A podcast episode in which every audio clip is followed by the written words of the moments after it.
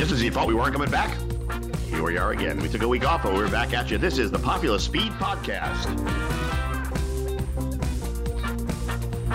Hey, everybody, Mike Calinoff, along with Tom Jensen and Jason Schultz. Welcome to uh, this is episode five, I believe, Five, yeah. of the Popular Speed uh, Podcast. Is that correct? Five? Five, yeah, five Wow. already. It, it, it, it really, honestly, it seems like only four. Yeah. So it's just how these things just pile on top of each other. How are Time you doing, Tom flies when Jensen? Yeah. Yes. Well, I'm glad you are.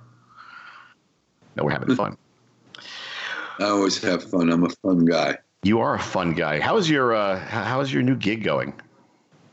My new gig is going very well. I'm learning all sorts of things and finding out all sorts of interesting artifacts and, and things. I found a letter today from Holman and Moody to Bill France Sr., and they sold him a 19 Ford Torino Talladega for the first race ever at Talladega, which back then was National Speedway. They sold it to Bill for a dollar Really?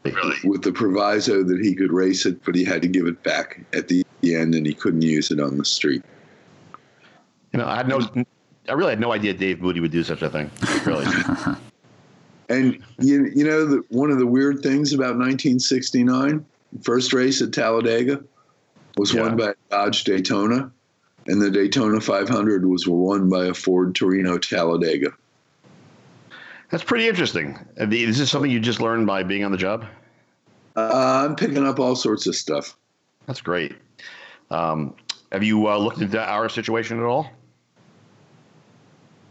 How do you mean? You trying to kind of weasel me into the Hall of Fame? That's not happening, is it? You know, I'm working on getting the spotter wing built, There you go. and There um, you go. You, you know, it, I'll, it's I'll fund that wing if I have to. I'll fund it.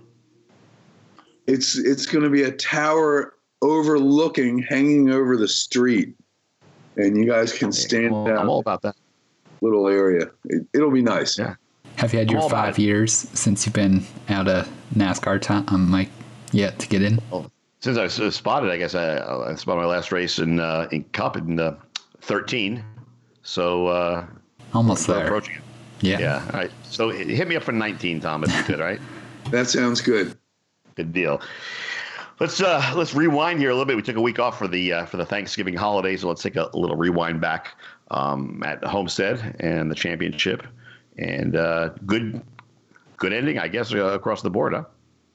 Well, I think when you look at it, it was a great ending, and here's why it was a great ending. It wa- was the two guys who'd been dominant all year, just settling it between the two of them. Martin Truex Jr., of course, who won, and Kyle Busch, who finished second. They were the two guys who won the most races. They were one and two in points. So it's really good that it was those guys.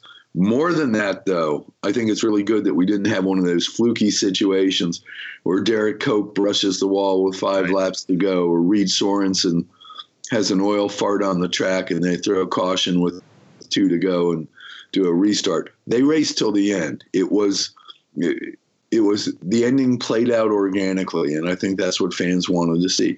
The two best guys going for the win. May the best man win. And they had, I, I think the final run was 32, 33 laps of green flag racing. Yeah.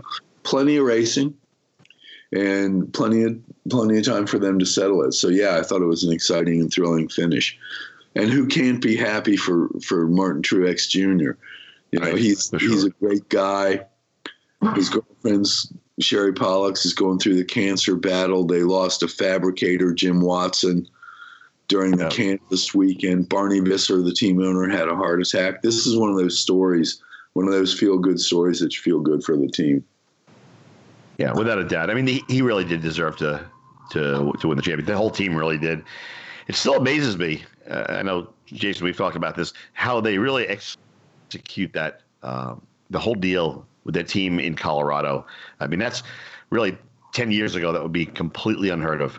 But you know, the way everything is structured now, you know, with the manuf- with Toyota involved and, and the support from Gibbs, I mean, they can do that, and they, you know, they, they import people there, and uh, they, I guess they time everything the, the way they do with uh, with parts and uh, cars, and I mean, it, it's it's pretty it's pretty incredible, honestly.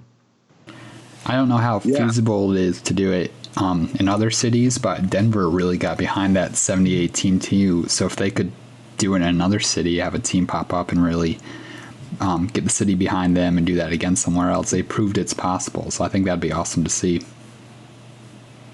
You know, and I, I think one of the big unreported stories of this championship is what did Furniture Row have? They have a deal with Toyota. They have a partnership with Joe Gibbs. They have a driver in Martin Truex Jr. There was another team that had all those things a couple years ago. That's Plus, right. they have championship crew chief and Rodney Childers. Michael Okay. Waltrip Racing had everything Furniture Row had and more because they had three cars and they were fully sponsored. And they had they the- cheated. yeah, yeah. They had the Toyota deal. They had the the the partnership with with Joe Gibbs, and they blew it. Just no other way to, to put it. And they're out of business now. And it just goes to show you if you don't keep your act together and you don't take care of business, this this sport can jump up and bite you real quick. So it, it's um, it's an interesting contrast. Let's put it that way. It's interesting you bring that up too, because I was I was uh, just reading a story about Rob Kauffman uh, the other day, and remember, obviously that he was he was involved with the Michael Waltrip Racing, and I, I believe the whole charter thing was a kind of a little bit of a. Uh, a, a ploy to get his get his money back, but but at the end of the day, you know, they really did have everything going for them, and they had you know great people, had great sponsors. You know, Napa uh, had uh, supported Michael for such a long time, and it just you know one little one little uh, oops in uh, in Richmond with that spin by Clint Bowyer, and it just all went away. You know, but I got to tell you too, they, they didn't come in with the with the best of intentions. They, I mean, they, they had a huge penalty their first race in Daytona with jet fuel. Right. Remember that? You know, so Oh, yeah. they, they they they started the game up cheating, and they ended the game cheating. So that's what happens. You know. It's unfortunate. Well, we're moving into some pretty heavy duty transitions right now. Dale Earnhardt Jr.'s run is presumably his last cup race. Matt Kenseth won't be back next year to start out unless something changes radically. Danica Patrick's gone. We don't know about Kurt Busch. His future is up in the air. You know, Mike, you know, when you consider that we've also had Tony Stewart leave and we've had Jeff Gordon leave and We've had Carl Edwards walk away. Have you ever seen this much churn and star power in, in NASCAR in a two or three year period? No, not at all. It really it does two things. It, it really it's uh it creates this, this huge contrast with what's going on in the sport. The way the youth is just kind of plowing in. That's number one. Number two, it makes me feel really old because these guys that are retiring, you know, with Dale Jr. and, and you know Tony and and Matt, you know, really when I was kind of in the the prime of my uh, you know getting going in my NASCAR career, those guys were just you know they were coming into it too. So um, yeah, it's it's crazy. Usually you don't have so many big names you know exiting the sport in, in such a short you know time period. You know what I find interesting is that a, lot of people are, are moaning and groaning about, you know, Dale Earnhardt Jr. can't be replaced and his, you know, he's going to be a huge loss. And I mean, no disrespect saying this to Dale because Dale is far and away, hands above anybody else, the number one star in NASCAR. But I think it's going to be a very good thing that he's going to continue to be very active in NASCAR. He will be on the NBC telecast the second half of the year. He will have his junior motorsports Xfinity team. He will be doing his podcast, which, you know, I mean, might not be as good as ours, but you know, Right, give, of course. give the kid credit. He tries hard, and uh, He does uh, right. just kidding. His podcast is is very very good. But he's going to be around a lot. So I think it's not like he's going to just vanish like Carl Edwards did, never to be seen again. And I think I'm hopeful that continuity that, that Dale Jr. will carry forward will keep people engaged in the sport. And I really think it will. Jason. Yeah, he's just been. I enjoy the um, when he was out with a concussion 2016. He did some NBC stuff. I thought he just seemed like the most natural guy behind a mic in the booth of all the drivers that have done that before. So that's gonna be awesome to see, and fans are gonna tune in to hear him watch the race. I think his opinion goes a long way. So what he's saying about what's happening in the race, he um, fans are gonna resonate with that, and probably he's still gonna have a lot of sway among them when um, everything unfolds in the races. I, I agree with what both you guys said.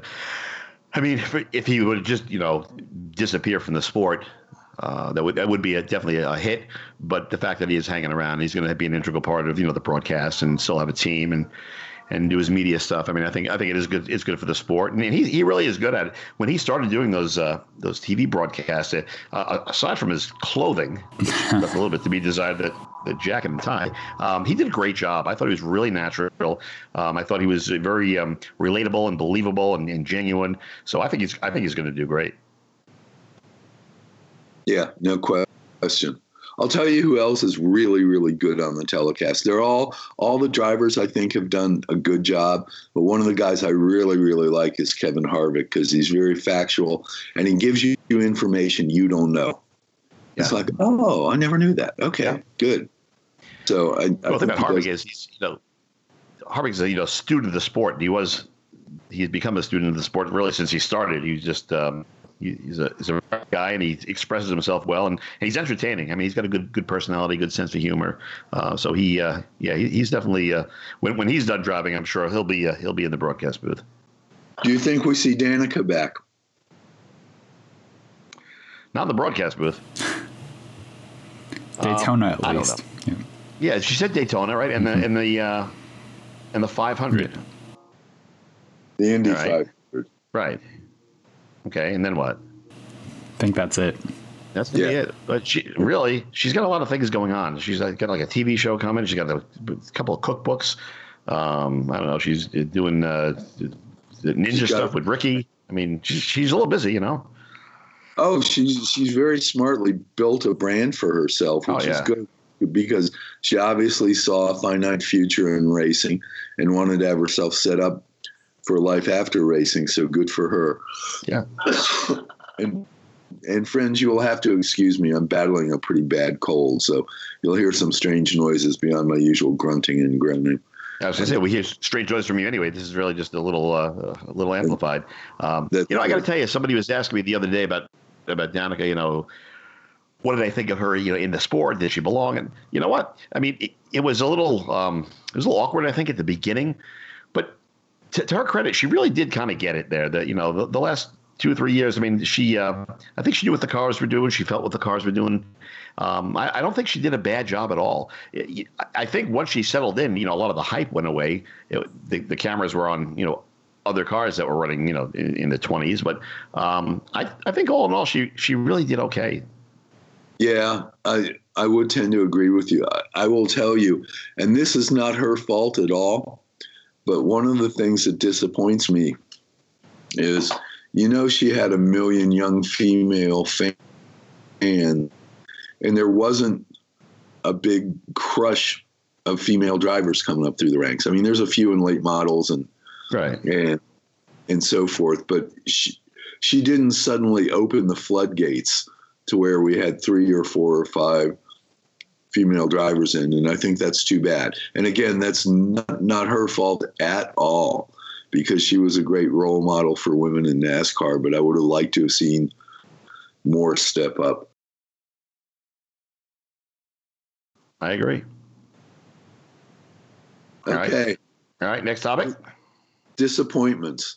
I got to tell you, I, I did some digging around, and I'm a numbers guy. I believe in numbers. I like statistics. Chevrolet didn't win a race in the playoffs, not one. Yeah.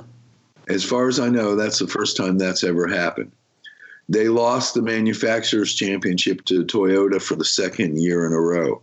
The last time Chevrolet didn't win the manufacturers championship two years in a row was 1981 1982 when they downsized the cars and their sister company Buick won it. The last time a non GM company won the manufacturers championship two years in a row was 1970 and 71 with Dodge and Plymouth. And and Mike, you and I were just just boys there. We were just going through puberty back then, kind of like Jason is now. And just you know, just just kids. It's been that long, and I really think, and we've talked about this before. I really think that that Stewart Haas moving over to Ford hurt Chevrolet a lot, maybe even more than it helped Ford. Yeah, I agree with that for sure. I, I absolutely agree with that. And the one thing that's kind of weird, it's Ford Championship weekend every year at Homestead, and they haven't won a driver championship since the first year of the chase in 2004, or a manufacturer's title since 2002. I kind of figured they might get one or the other this year, but it didn't come to pass. Toyotas were just too strong. I wonder if 04 this, was uh, Kurt Busch, right? Yeah, Kurt Busch in 04. Yeah. I wonder if this is going to set up what Toyotas, because they've been dominant the last two seasons, whether they're going to keep doing this and maybe turn into that new Chevy that just wins that manufacturer's championship, emerges as the top dogs for years to come. Or maybe Chevy and Ford step it up and it turns into this new competitive era where it, it could go either way. But Toyota two in a row, they could, I think, I could see them turning into three, four, five, six in a row going forward.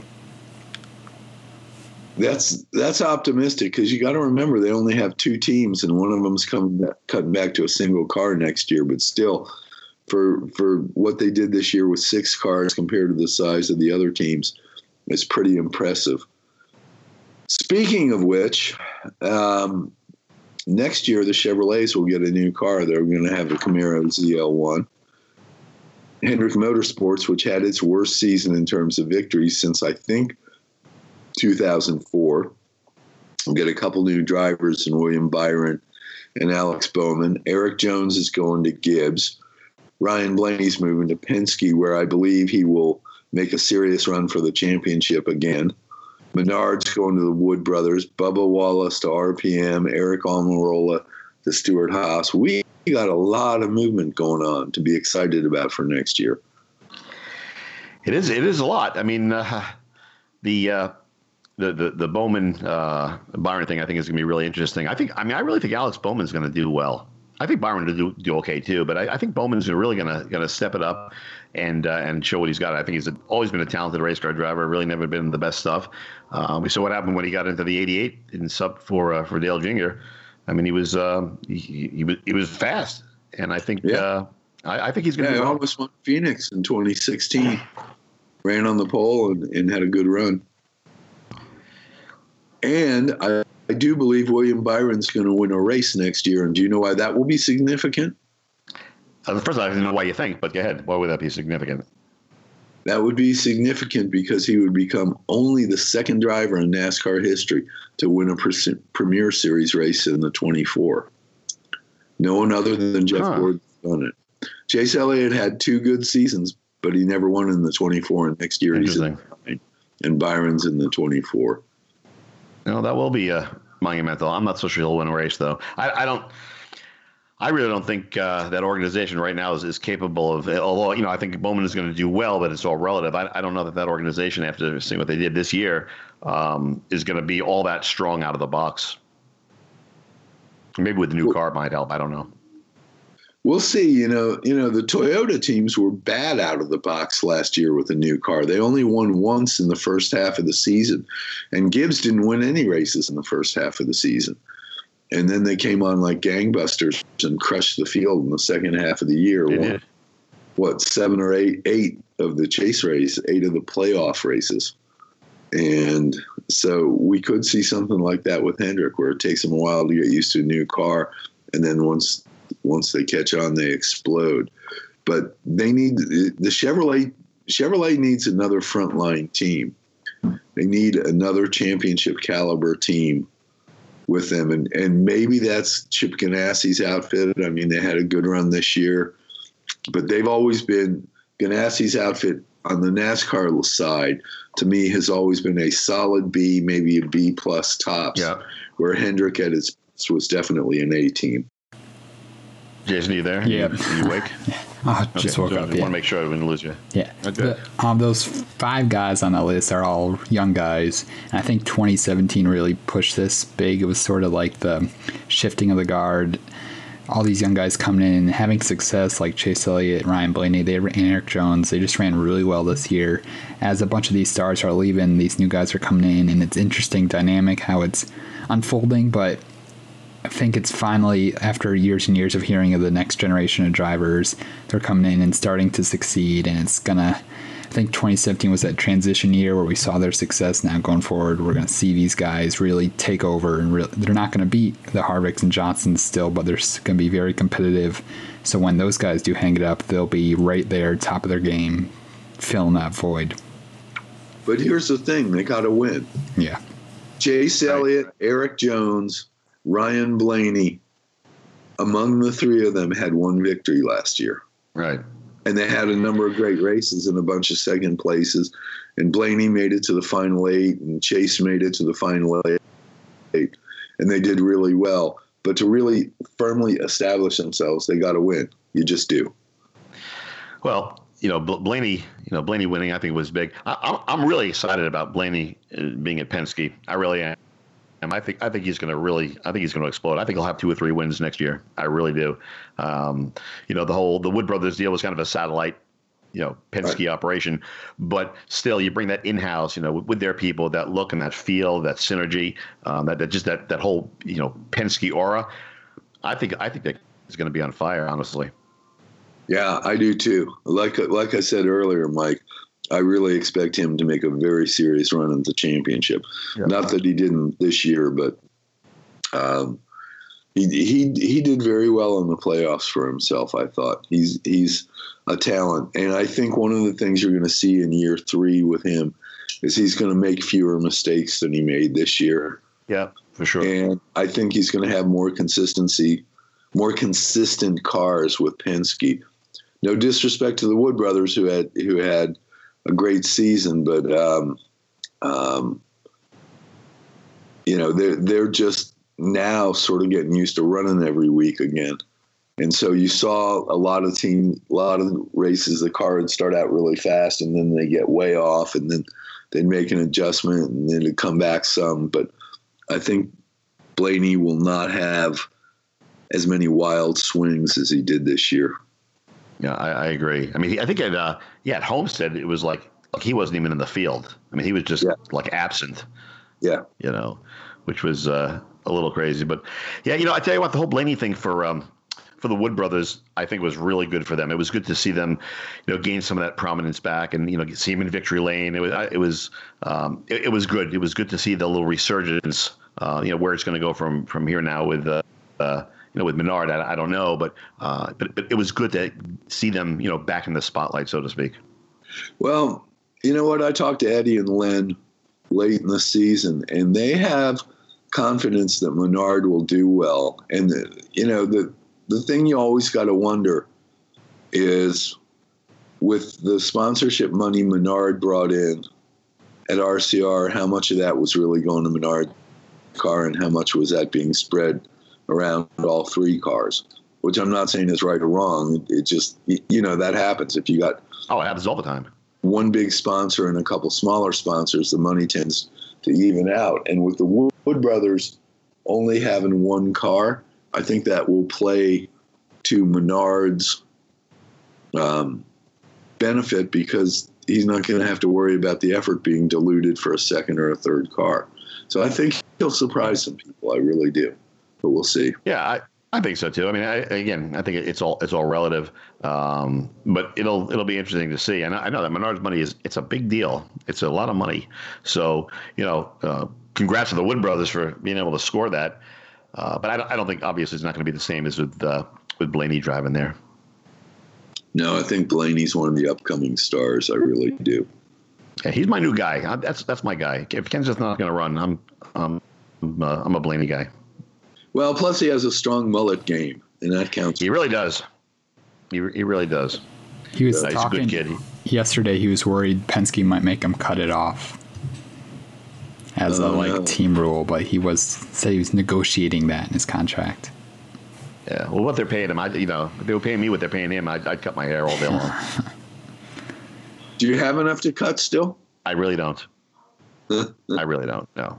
You, you would if I had a mullet, you wouldn't know it. I used to have a mullet back in the day. Uh, I never went that way. I went. I, I kind of got. I, I, got the afro thing going though in high school. That was that was uh, that was a great look. Uh, I'll bring uh, it back. To be young and dumb again. I'm telling you. Anything else? Uh, have the takeaways from uh, from this year? I think we're still going to see between now and the start of the year. I think we still might be in for some some surprises in terms of rule changes or you know, there's there's still a few situations that need to be resolved. Kurt Busch hasn't signed with Stewart-Haas yet. You know, I was reading an article today. I believe it was in Forbes or Fortune that Monster has yet to re-sign for beyond 20, 2018. So we'll be keeping an eye on that. A lot can still happen. This is an ever-changing sport, and it, excuse me, and it moves very, very quickly. So you never quite know what's going to happen. And with that, I think my voice is about shot. Not that it was very good to begin with. Gentlemen, as always, I thank you, and I will talk to you next week. Same bat time, same bat channel. Sounds like a plan. We uh, appreciate you tuning in and uh, putting up with us here for uh, 20 something minutes, whatever it is. Uh, we missed you last week. We're going to miss you next week, but we won't miss you the week after. So uh, make sure you tune in and check us out on popularspeed.com. For Tom Jensen and Jason Schultz, I am Mike Calinoff, and you are not.